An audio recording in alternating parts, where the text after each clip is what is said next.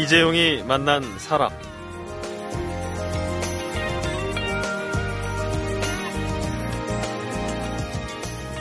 안녕하세요. 2주간 진행을 맡은 아나운서 이성배입니다. 몸에 상처가 생겼을 때 우리가 가장 먼저 염려하는 것은 흉터죠. 그렇다면 마음이 상처를 입었을 때도 우리가 제일 먼저 염려, 를 해야 될 것은 상처를 잘 치료를 해서 흉터를 남기지 않는 일일 텐데요. 자, 문제는 이 마음이란 것이 보이지 않기 때문에 상처가 났는지, 덧난 것은 아닌지, 또 골문 것은 아닌지, 파악도 힘들고 치료도 힘들다는 점일 겁니다. 그래서 오늘은 흙에 새긴 글씨는 물에 젖으면 없어진다. 우리 내면의 상처도 부드럽게 다스리면 아문다. 이렇게 치료를 확신하는 정신과 전문의 청담 하버드 심리센터 연구소 최명기 소장과 함께 트라우마 테라피 그런 시간을 가져보겠습니다.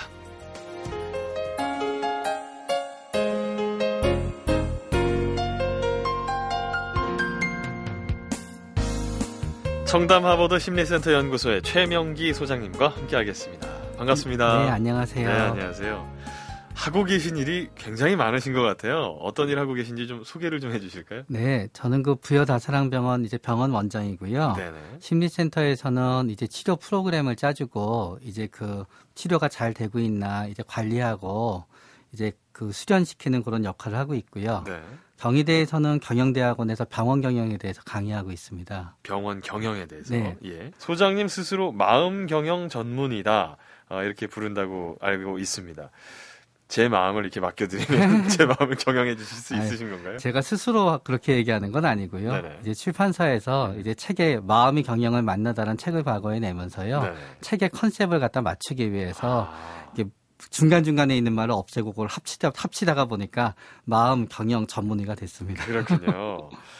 마음 경영을 잘하는 사람하고 또 못하는 사람이 있을 것 같아요. 그러다 네. 보면 어떻게 차이가 있을까요? 어, 흔히 성공과 실패가 상당 부분에 저는 이제 머리가 똑똑하고 시험을 잘 치고 뭐 그래야지 성공한다고 생각하잖아요. 그렇죠. 근데 사실은 성공과 실패의 그 상당 부분은 그 감정에서 이제 비롯이 됩니다. 예를 들어서 아무리 재주가 좋더라도 우리가 뭔가 주가가 오르거나 집값이 오르면은 팔 생각을 못 하잖아요. 네. 그러다가 더 떨어져도 팔지 못하고요. 결국 다 마음에서 비롯되는 거거든요. 음. 그런 식으로 해서 결국 그런데 또 뭐든지 이제 지난 몇 년 사이에 무조건 믿으면 뭐든지 이루어지고 긍정의 힘 그런 거 있, 얘기 많이 했잖아요. 네. 그건 또 어떤 점에서 신드롬이 또. 네, 지나친 부분이 있거든요. 음. 그렇기 때문에 좀 너무 지나치게 걱정을 하는 것도 아니고 그렇다고 지나치게 자신을 확신하는 것도 아니면서 스스로에 대한 믿음도 간직해야 되고 그런 점에서 보다가 보면은 결국 마음이라고 하는 게 굉장히 어떤 눈에 안 보이는 부분 같지만 경영같이 여러 가지 측면에 갖다 맞춰야 되거든요. 음. 결국 또 인생도 마찬가지여서요.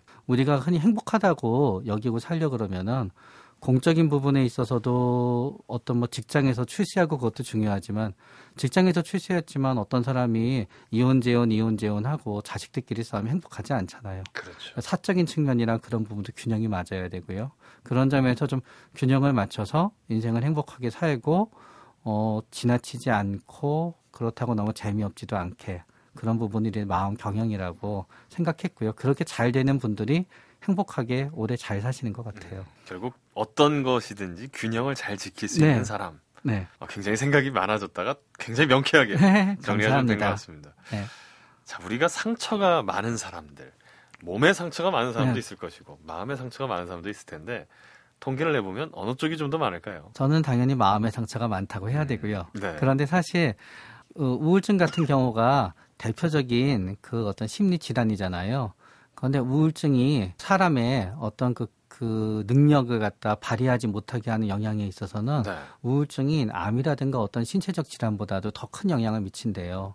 그렇기 때문에 어떤 우리의 삶의 질을 갖다 차지한다는 점에 있어서는 통계로 낼 수는 없지만 몸에 난 상처보다는 마음에 난 상처가 훨씬 더 큰 영향을 갖다 준다고 생각합니다. 실제 고통을 주고 괴로움을 주는 질환보다도 네. 우울증이 네. 더 무기력하게 만들 수 있다. 네. 그리고 신체 질환도 우리를 힘들게 하는 이유가 네. 결국 음, 하고 싶은 걸 할 수 없고, 음. 먹고 싶은 걸 먹을 수 없고, 가고 싶은 데 갈 수 없고, 만나고 싶은 사람은 만날 수 없기 때문에, 불행해지기 때문에 신체 질환이 무서운 거거든요. 음. 그렇죠. 그렇기 때문에 그 최종 어떤 그 경, 최종적인 어떤 그 목표점과 몸에 영향을 미치는 부분은 비슷하게 됩니다, 이제. 실제로 어디가 아파서 아예 아픈 거는 짧은 고통이지만 네, 그로 인해서 못하게 되는 게 더 많아지기 때문에 네, 맞습니다. 그렇군요.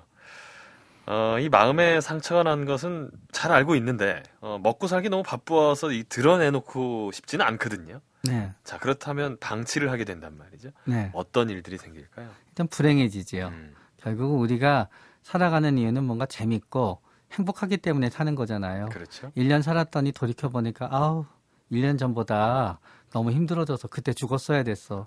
또 10년 살았는데, 네. 아우, 10년 전보다 너무 불행해졌어. 그때 죽었어야 됐어. 그러면 음. 그거는 진짜 아무런 의미가 없는 살이, 삶이 되잖아요. 네. 그런데 너무 이렇게 바쁘고 그렇기 때문에 그냥 돈을 벌고 일상생활을 하고 사람들을 만나고 그러느라고 자신의 마음의 상처를 들여다볼 여유가 없이 만약에 살아간다고 가정하게 되면은 네. 얼마나 그 삶이 시간이 지나면 지날수록 허탈해지겠어요. 음, 그 허탈해지기 때문에 우리는 그것 때문에 남을 공격하게 되기도 하고요. 우리는 남을 갖다 착취하기도 하고요. 남한테 매달리기도 하고 그렇게 되거든요. 음. 그렇기 때문에 마음의 상처가 난 거는 그때그때 잘 알고 그때 그때 다독거리고 항상 바로잡으려고 노력하지 않으면은 자기는 열심히 살았다고 생각하는데 네. 인생의 결과가 그렇게 되지 않는 경우가 생기게 되죠. 그래서 이제 그런 경우가 누구나 부러워하는 사람 분들인데 뭐 자살을 하거나 말년에 너무 비참하게 살거나 이제 그런 경우가 거기에서 이제 발생합니다. 트라우마라고 하잖아요. 네, 이 정신적인 상처. 네, 그런데 사람들이 그걸 자기가 갖고 있는지 없는지조차 잘 모르거든요.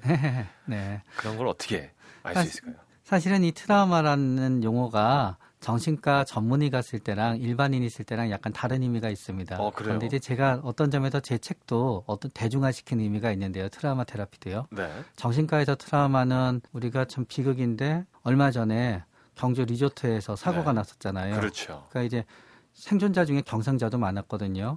어, 그 남들이 생각하기에는 경상자기 때문에 아우 금세 나아서 생활을 할 것 같지만 그 중에 이제 절반 정도는 계속 그때가 이제 생각나기도 하고 그렇죠. 그 또- 사고 순간을 네. 반복해서 기억할 수도 네네. 있고요. 그렇기 때문에 사람들 많은 데 가면 무섭습니다. 네. 서울역에 가건 지하철역에 가건 많으면 많고 그런 데 가면 그 본능적으로 무서워지게 돼서 어, 집 밖에 못 나가게 되는 분도 있고요. 네. 또 자다가도 깨고 그리고 전화벨 소리만 울려도 깜짝깜짝 놀라고요. 집에서 있다가 불만 꺼도 무섭죠. 왜냐하면 그때는 암흑천지였거든요. 원래는 그런 경우라든가 아니면 전쟁이라든가 범죄의 심각한 피해자가 된다든가 아니면은 성폭행 피해자가 된다든가 원래는 그렇게 목숨에 준하는 위기를 겪었을 때가 이제 정신과 전문의가 얘기하는 트라우마. 네, 트라우마입니다. 그래서 아. 그때가 이제 외상후 스트레스 장애 혹은 급성 스트레스 반응이라고 하게 됩니다. 네. 그런데 그거는 너무 좁게 좁게 하는 거고요. 그런데 우리는 그게 아니라 나 트라우마 받았어, 그러니까 스트레스 받았어 하고 비슷하게요. 네. 스트레스도 원래는 그 외상후 스트레스 장애일 때 스트레스는 이런 일이 있은 것만 스트레스거든요. 네. 근데 우리 흔히 스트레스라고 하잖아요. 그렇기 때문에 마음을 돌아보자는 의미로 이제 트라우마라는 말을 갖다 좀 더 이렇게 대중적으로 사용하게 됐습니다. 그렇기 때문에 제 생각에는 만약에 느끼지 못할 정도니까 굳이 알려고 할 필요도 없이 지나가도 되는 경우도 있습니다. 그렇죠. 거는 본인이 행복하다고 생각하고 네. 본인의 삶을 본인이 통제하다고 통제하고 있다고 느껴지고 내, 내 내가 내 내 원하던 대로 잘 살고 있는 것 같은 거예요. 네. 그리고 매년 해가 지날 때마다 우리 가끔 이제 물어보게 되잖아요. 너는 몇 살 때로 돌아가고 싶어? 그러면 대부분의 분들이 뭐 고등학교 때, 뭐 대학교 때, 어, 어떤 분은 심지어 군대에 있을 때 너무 힘들었다 그러는데요. 군대에 있을 때로 얘기하는 분도 있어요. 네. 그러나 그런 또 의외로 그런 분들이 있습니다. 난 지금이 제일 좋아. 음. 그런 분들은 진짜 굳이 알려고 할 필요도 없습니다. 그냥 넘어가도 된다. 그걸 네. 더 생각할 필요도 없다. 네. 음. 그러나 만약에 본인의 삶이 불행하다고 느껴지고 있으면은 음. 그거는 어떤 형태로든 마음이 상처받고 있는 거거든요. 음. 본인이 불행하다고 느껴지고 있는데 더 열심히 살아야지 하고 달려간다 그래서 행복해지지가 않거든요. 네. 그때는 혹시 내가 모르는 내 트라우마가 있나를 살펴봐야 됩니다. 나한테 트라우마가 있는지 없는지 자가 진단도 가능할까요? 이거 뭐 우울증과 같은 진단 기준은 아니어서요. 네. 만약에 외상후 스트레스 장애 같은 건 기준이 있겠지만 그렇겠죠. 그게 아닌 우리가 얘기하는 트라우마에 의한 가장 커다란 자가 진단 기준은요. 본인의 얼굴을 갖다 한번 거울에 보면 됩니다. 행복해 어, 어, 보이는 잘생겼어. 그럼 아무 문제 없는 건가요? 한번 본인의 얼굴을 가만히 봤을 때 네. 과연 저 얼굴이 행복한지 불행한지 아. 일단은 내 삶이 만족스럽지 않고 내가 불행하다고 여기고 있다고 하면은 음. 그게 어떤 점에서는 현재 있는 일이 일과 상황 때문이라고 할 수는 있겠지만 그게 어떤 과거의 어떤 부분과 연결이 되어서 자꾸 떠오른다 그러면 그거는 트라우마를 갖고 있는 겁니다. 아까 그 그림을 봤던 그 친구분께서 네. 그 그림을 봤을 때 어우 잘생겼네? 라고 얘기하면 정신적으로는 문제가 없는 거네요. 그렇죠. 네. 맞습니다. 행복한 얼굴이네요. 이렇게 이야기를 했다면 네.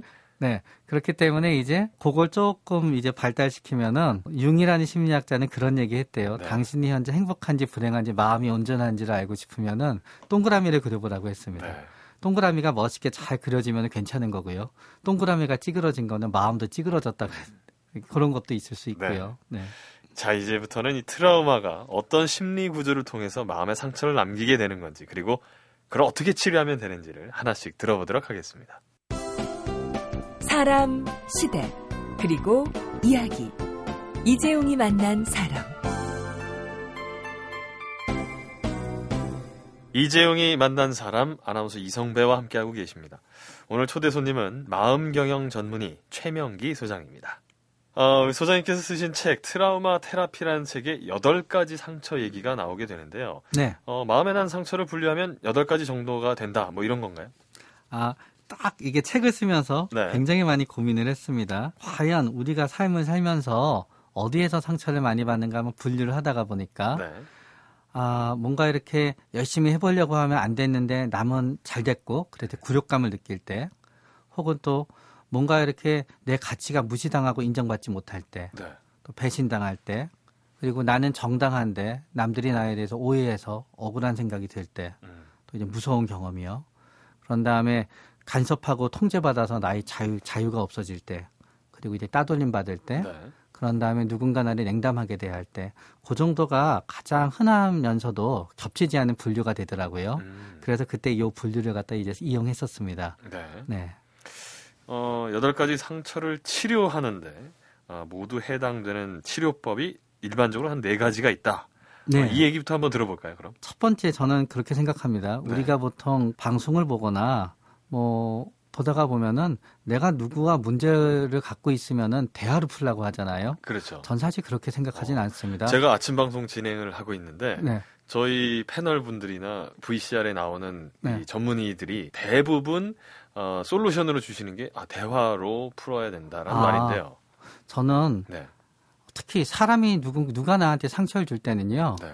그 사람한테 가서 대화로 푸는 것보다는 네. 저는 솔직히 안 만나는 게 더 낫다고 생각합니다. 아, 예 접근하지 않고. 네, 왜냐하면 어떤 사람이 저를 계속 무시하잖아요. 네. 대화를 해갖고 그 사람으로부터 인정을 받으려고 해도요. 그 사람은 계속 저를 무시합니다. 그러니까 가면 갈수록 상처받는 거예요. 그렇군요. 네. 그리고 또 누가 나를 믿지 않는데 아무리 가서 너는 내 나를 안 믿니, 너는 내 나를 안 믿니 하더라 안 믿습니다. 아, 지금 뭔가 뜨끔하면서. 네. 그렇기 때문에 저는 이렇게 생각합니다. 예. 어, 사람은 단 한 사람만 있는 건 아니거든요. 네. 일단 누가 나한테 상처를 갖다 주게 되잖아요. 예. 누군가를 만나면 상처를 입어요. 그런데 그 사, 왠지 상처 입었으니까 또 만나고 싶어요. 음. 만나서 복구하고 싶거든요. 그러나 저는 그건 아니라고 생각해요. 음. 누가 나한테 상처를 주거나 상처를 주는 상황은 피할 수 있으면 피하는 게 제일 맞다고 생각합니다. 자, 그렇다면 관계 회복이라는 측면에서 봤을 때는 그 관계는 도저히 회복될 수 없다고 보시는 거예요? 관계를 회복하기 위해서는 네.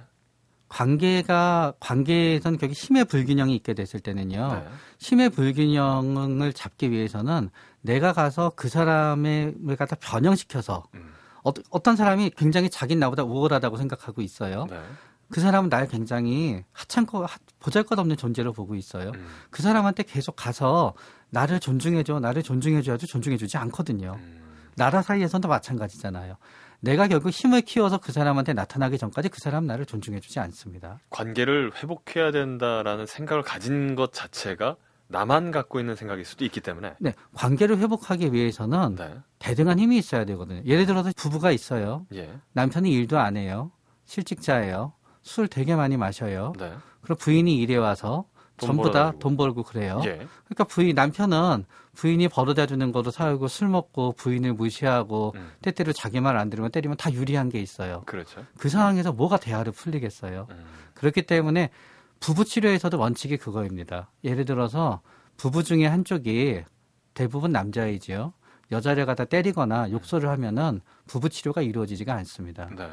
왜냐하면 부부 치료하다가 한 얘기 갖고 집에 가서 또 때릴 텐데요. 그렇기 때문에 그때는 예. 어느 한쪽이 물론 부부 치료 같은 경우 뭐 가정 폭력 같은 경우에 그렇기 때문에 학대자의 가치를 바꿔 주는 게 같이 이루어진 다음에 부부 치료를 해야지 네. 대등하지 않을 때 할 수 없거든요. 근데 마찬가지입니다. 친구 사이인데 그 친구는 나만 보면 무시하고 상처를 줘요. 음. 그 친구한테 가서 날 무시하지 말라고 하더라도 그 친구가 나를 사귀는 이유는 나를 무시할 수 있는 존재가 필요한데 내가 딱 있는 거거든요. 네. 그렇기 때문에 그때는 일단은 상처를 주는 사람은 피하고 나 힘을 강하게 한 후 대등하게 만나게 되면은 그 사람도 더 이상 상처를 주지 않습니다. 음. 나를 대등한 존재로 대하게 되거든요. 그렇기 때문에 일단 그런데 그 관계에 계속 매달려 있잖아요. 네. 계속 상처받고 깎아내리면서 나 스스로 진짜 내가 못난 사람인 것처럼 생각이 되거든요. 음. 무시받아서 생긴 상처는 대등한 관계로서 네. 풀어야 된다. 냉담도 마찬가지입니다. 누가 네. 나를 냉담하게 대해요. 싸하게 대하고 네. 본체만 취하고 그래요. 그 사람이 그러는 이유는 나를 그렇게 냉담하게 대함으로써 자기가 편해서 그런 거거든요. 나랑 얘기하고 뭐 그게 본인이 싫어서 그래요. 음. 그런 사람한테 가서 계속 말을 해달라고 해도 뭐가 되겠습니까? 그렇죠. 제 두 번째 원칙은 뭔가 하게 되면은요. 네. 내가 상처받고 있다고 생각하면 뭐든지 해야 된다는 거예요. 왜냐하면 어떤 사람이 나한테 상처를 주고 있어요. 어떤 상황이. 네. 그 사람은 나한테 상처를 주면서 얻어가고 싶은 걸 다 얻어가요. 내가 가만히 있어요. 그럼 그 사람은 계속 상처 주지요. 나한테 상처를 주지 마라고 얘기하든가 나한테 상처를 주면은 나도 더 이상 있을 수 없어라고 하든가 아니면 아파 얘기했듯이 그 사람이 상처를 주면 한동안 그 사람을 만나지 않든가 해야지 누가 나한테 상처를 주고 있는데 속수무책으로 나는 착하니까 포복이 들어와서 음. 언젠간 좋은 일이 있겠지. 아. 예를 들어서 가정 폭력이나 부부관계에서 문제가 있는 경우를 보다가 보면은요. 예.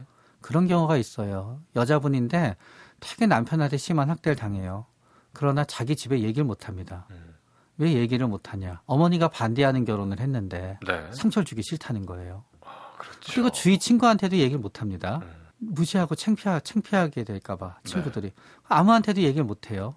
그 아무의 힘도 얻지 못하는 거예요. 너 이랬을 때 이렇게 해봐라는 좋아 좋은 사람의 충고도 얻지 못하고요. 그러니까 있는 그대로를 이야기를 해야 조언을 듣고 충고를 받을 텐데. 네. 그렇기 때문에 상처를 벗어나기 위해서 행동을 해야 되고요. 네. 내가 행동을 하는 게 두렵다 그랬을 때는 거기에 대해서 그 사람을 맞서는 행동은 아니더라도요. 음. 나의 나의 조력을 구하고 어떤 나의 힘을 키우기 위한 행동을 해야 됩니다. 음. 주위에 말하거나 아니면은 뭐 그 법적인 조처라든가 어떤 우리가 제도적으로 정비되어 있는 힘이 있잖아요. 어떤 네. 제도가 있잖아요. 예. 약자를 보호하기 위한.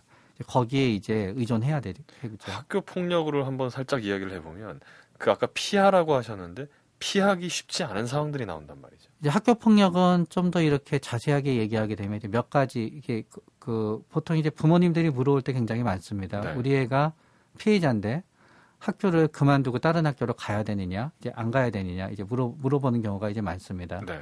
그럴 때는 일단 그 가해자가 어느 정도 바뀔 수 있는 여지가 있는지 없는지가 이제 가장 이제 중요합니다. 예를 들어서 가해자의 형태가 굉장히 뭐 구타도 작고 네. 만약에 누가 보더라도 법적으로 문제가 될 수준의 폭력을 행사한 가해자가 있으면 그 가해자는 같은 공간에 있는 한 상처받을 수는 어, 상처받게 됩니다. 역시 전학을 가든지 피할 수 있으면 피해야 되는 아니면은 그 예. 가해자를 갖다 진짜 어떤 어떤 격리시킬 수 있는 방법을 찾든지. 네. 그런데 이제 또 두 번째 경우는 있습니다. 어떤 경우가 하면은 학교 폭력의 일부분은 피해자 가해 가해자 피해자형이라는 게 있습니다. 이제 네.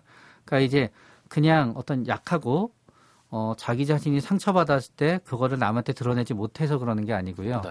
다른 아이들의 문제를 야기시키는 가해자가 있습니다. 예. 그 학생은 다른 학교로 전학을 가더라도 다른 학교에서 계속 같은 문제가 반복적으로 일어납니다. 어. 그렇기 때문에 처음에 처음에는 이제 그 부모님들 생각에 우리 아이는 착한데 이렇게 된다고 생각해서 전학을 갔는데 네. 전학을 한 학교에서도 똑같은 문제가 생기는 거예요. 예. 그런다 먼저 갈등이 많은 거예요. 예를 들어서 학교 따돌림이라고 하기 위해서는 반복적으로 이루어져야 되고 힘의 불균형이 뚜렷해야 되거든요. 네. 근데 이제 저쪽 서, 그러니까 결국 서너 시서 이렇게 아이를 따돌림하게 되면은 얘가 혼자서 또 거기에 대해서 대항을 하게 되는 거죠. 그렇죠. 가해자 피해자형 같은 경우에는 전학이 능사가 아니라 네. 그 아이도 조금 바뀌어야 되는 거거든요. 아, 그렇기 때문에 피해자만 아무 문제가 없다고 할 게 아니라 그 아이도 아군을 만들 수 있는 능력을 배양시켜주든지. 네. 아, 그러니까 결국은 따돌림의 가장 커다란 문제와 따돌림을 당하는 아이들을 보다가 보면 제일 슬픈 부분은 네. 친구를 만들 수 있는 능력이 부족한 부분이 이제 제일 슬픕니다. 자, 지금 두 가지 원칙에 네. 대해서 이야기를 해주셨는데, 자, 세 번째 원칙 뭔가요? 세 번째는 결국 저희가 상처를 하게 되면 드레싱이라는 걸 하거든요. 네. 소독이죠, 소독. 네. 근데 소독의 힘은 엄청납니다. 만약에 하루에 한 번 소독해서 안 되는 상처를 두 번 소독하면 저절로 낫기도 하거든요. 음, 근데 마음의 그 드레싱에 해당되는 건 위로입니다, 위로. 네. 근데 인간은 그런데 상처받게 되면은 고립되게 되는 본능이 있습니다. 이 우리는 자기가 잘 나갈 때는 사람을 계속 만나면서 적을 만들거든요. 그렇죠. 내가 만나자고 할 때마다 사람들이 기분 나빠하는데도 모르고요. 내가 뭔가 이렇게 상처받게 되고 일이 안 풀리게 되면 사람을 만나지 않습니다. 네.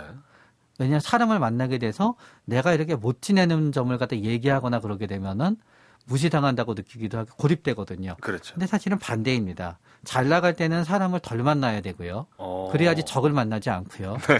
돈도 덜 씁니다. 네. 오히려 내가 상처받을 때는 사람들을 많이 만나야 되거든요. 집안에서 내가 상처받았으니까 웅크리고 있고 두려워만 할 것이 아니라 네. 자꾸 나가서 드러내고 보여줘야 된다. 그러나 이제 대상이 중요하지요. 음. 드러내고 보여줬을 때, 아우, 너 그럴 줄 알아서 비웃는 대상한테 드러내고 보여주면 오히려 상처가 더 심해지게요. 네. 또 이런 경우 있어요. 나는 굉장히 드러내고 보여줬는데 상대방이, 아유, 뭐 그깟 일로 그래? 그러면 또 상처받습니다. 음. 올바른 대상한테 올바르게는 상처를 얘기해야지 그 사람이 위로를 해주고요. 음. 위로의 힘은 내가 그거를 고맙다고 생각하던 스쳐가든지 간에 위로의 힘은 엄청나거든요. 네. 네. 자, 이번에 네 번째 원칙. 이제 몸의 상처는 복구가 불가능한데요. 네. 마음의 상처는 가끔 그런 경우가 있습니다. 우리가 아무것도 안 하면 절대로 상처받지 않습니다. 음. 예를 들어서 애가 기어다니기 전에는 얼마나 답답하겠어요. 그렇죠. 걔는 기어다니면 만사가 해결될 것 같거든요. 근데 기어다니다가 보면 머리를 찌지요. 네. 그럼 이제 걸어다니게 되면 더 큰 상처를 입습니다. 네. 뛰어다니게 되면 더 큰 상처를 입겠죠. 그러니까 상처는 결국은 인간이 인간이 자신의 자리에 안주하지 않고요. 뭔가 자신의 삶의 영역을 넓히려고 노력하면 노력할수록 상처는 안 받을 수가 없습니다. 아, 그러나 마음의 상처는 그 상처를 극복하게 되면은 옛날에 꿈꾸지 못했던 거를 갖다 누릴 수 있게 되거든요. 예를 들어서 어 굉장히 어렸을 때 상처를 많이 받아서 두려움도 많고 안전하다고 생각해서 여행을 절대로 못 가는 분이 있어요. 네. 낯선 사람들하고 있는 게 두려워서 그분은 마음의 상처를 극복하게 되면은 여행을 다닐 수 있게 되고요. 누릴 수 있는 게 있지요. 그러니까 마음의 상처는 성장의 계기가 될 수 있고 지지만 않고 언젠가는 이 고통이 끝난다고 생각하고 견뎌내다가 보면은 네. 이제 누릴 수 있는 대가가 보상이 따르게 됩니다. 네. 어, 상처에 대한 이야기 그리고 이 상처를 어떻게 치료하면 좋을지에 대한 이야기를 음. 한번 나눠봤는데 어, 선생님께서 여덟 가지 상처를 굴욕, 무시, 배신, 억울, 공포, 간섭과 통제, 따돌림, 냉담 뭐 이런 얘기를 해주셨단 말이죠. 네.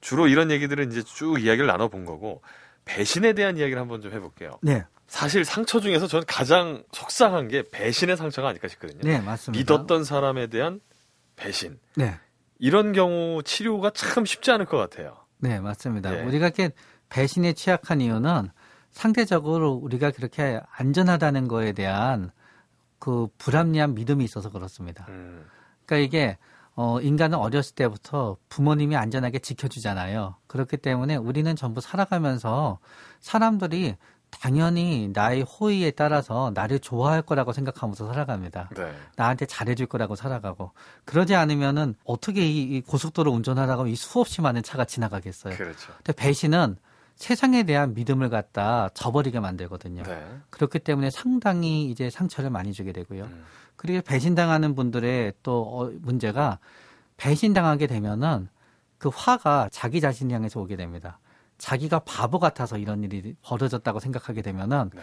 배신당해서 화도 나면서 동시에 본인이 굉장히 무가치하고 하잘것없는 존재가 되게 되면서 화가 나게 되는 거죠. 음, 그런데 사실은 배신을 갖 다 하는 사람들은 그것도 나름대로의 능력이 있기 때문에 네. 사실은 그 누구더라도 피할 수는 없습니다. 어, 그러니까 자신을 절대로 바보라고 여기게 되면은 그 벗어나는데 굉장히 많은 고통이 따르게 됩니다. 근데 이제 배신당하는 경우를 보다 보면 재밌는 경우가 예. 옆에서는 객관적으로 다 보고 있어요. 음. 옆에서는 저 사람이 배신하고 있는 걸 알아요. 네. 옆에서는 저 사람이 문제가 있다는 걸 알아요. 근데 본인은 받아들이지 못해요. 음. 거기에는 그런데 심리적인 약점이 많이 좌우하게 되는데요. 그렇기 때문에 이제 배신은 일단 본인을 바보라고 생각하거나 그렇게 해서 자기 자신한테 화를 내지 않아야 되는 건 맞지만 네. 다시 배신당하지 않기 위해서는 나중에 자신을 냉정하게 한번 바라보는 부분도 있어야 돼요. 어, 예. 왜 그렇게 내가 그 사람을 믿어야만 했던지. 그러나 그거는 내가 바보 같아서가 아니라요. 나의 어떤 인간적인 약점이 그때 내 눈을 멀게 했을까는 한번 생각해 봐야 되는 거죠. 야, 나머지 상처의 치료법은 무엇일지 또 음. 이야기를 나눠보도록 하겠습니다.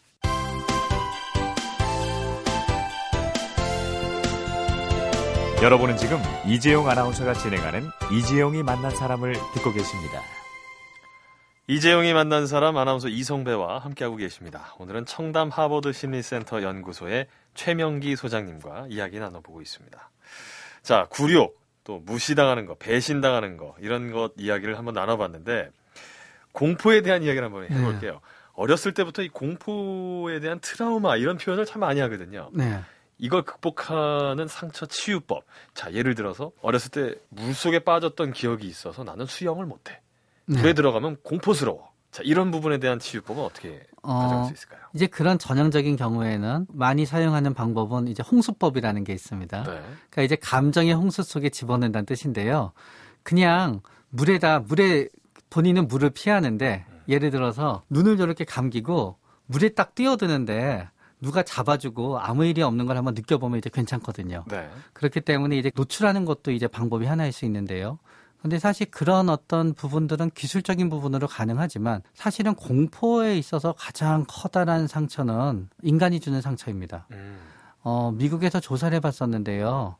어, 지속적으로 부모한테 가정폭력으로 이제 구타를 당했다든가 아니면은 그 배우자한테 구타를 당했다든가 그분들의 외상후 스트레스가 생기는 정도와 장애를 봤더니 베트남전 참전 용사의 참전 군인의 버금간다는 거예요. 어. 그러니까 인간이 주는 거지요. 예. 네, 그렇기 때문에 이제 가정 폭력 피해를 봤던 여성이나 아이들이 이제 쉼터에 있더라도요, 언제 가해자가 다시 찾아올지 모른다 그러는 생각 때문에 한 서너 달은 두근두근하고 막 그렇습니다. 네. 그렇기 때문에 어, 그런 어떤 인간이 주는 공포는요, 일단은 벗어나는 게 가장 이제 중요하고요. 네. 다시 안 당하기 위해서.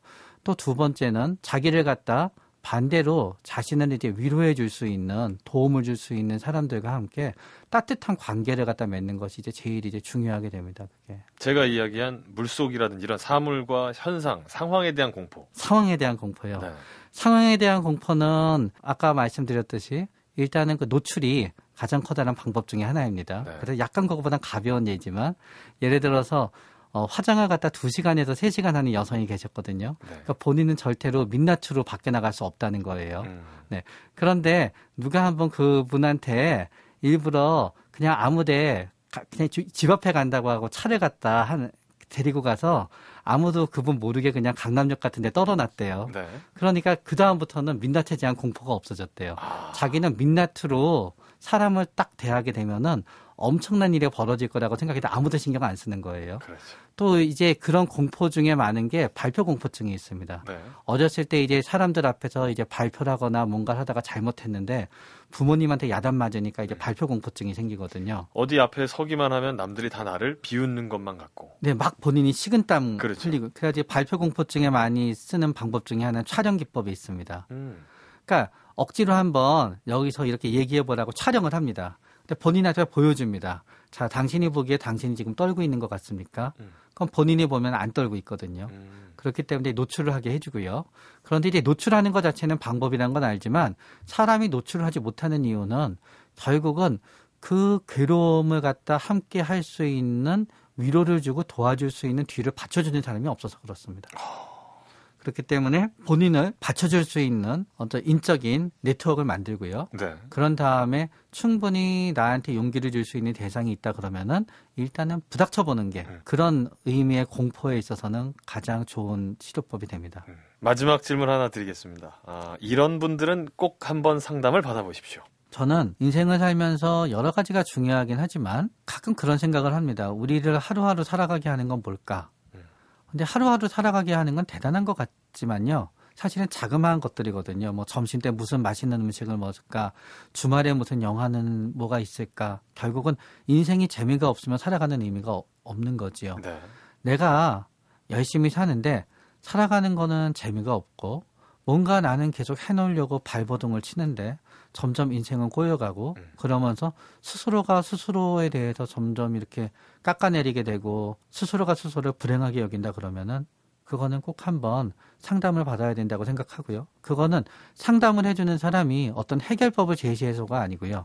상담을 받으면서 위로받는 것 자체가 마음의 드레싱이 되기 때문에 그런 경우에는 무조건 상담이 도움이 될 수 있다고 생각합니다. 네. 자, 오늘은 트라우마 테라피의 저자, 청담 하버드 심리센터 연구소의 최명기 소장과 함께 했습니다. 고맙습니다. 네, 감사합니다. 스스로 상처를 후벼 파는 일도 삼가야 한다. 자기 잘못을 남 탓으로 돌리는 것도 문제지만 남의 잘못을 무조건 자기 탓으로 돌리는 것도 문제다. 예컨대 그저 불편한 감정을 피하기 위해 잘못한 것도 없는데 사과를 하는 것. 마음의 상처를 더 깊게 만들 뿐이다. 최명기 소장과 함께한 마음 경영 이야기, 이런 트라우마 테라피 두 번째 원칙을 전해드리면서 마무리를 짓겠습니다. 아, 이재용이 만난 사람, 오늘은 임재범 박정현의 사랑보다 깊은 상처를 들으면서 인사드리겠습니다. 아나운서 이성배였습니다.